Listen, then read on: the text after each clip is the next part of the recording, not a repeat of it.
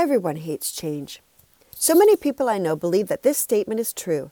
However, the truth be known, people don't really hate change. They may just dislike the process of changing. I know that people will only change when the behaviors that they've been using stop getting them the results that they want. With the start of the new year, many of us have taken the time to reflect on the past year's events or our life. We may have set up some goals for the upcoming year based on these reflections. When we set our goals for the future and aim to be more on purpose with who we want to be, we need to see and feel the past is uncomfortable and realize that life requires change. So, here are today's hot tips for building resiliency and celebrating Living on Purpose Month. Know your why.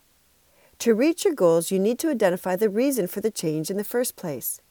Sometimes it helps to write this why down and keep it available, because sometimes when we're in the midst of moving forward and the path becomes difficult, we may forget the reason for the change and give up on it before we get through it.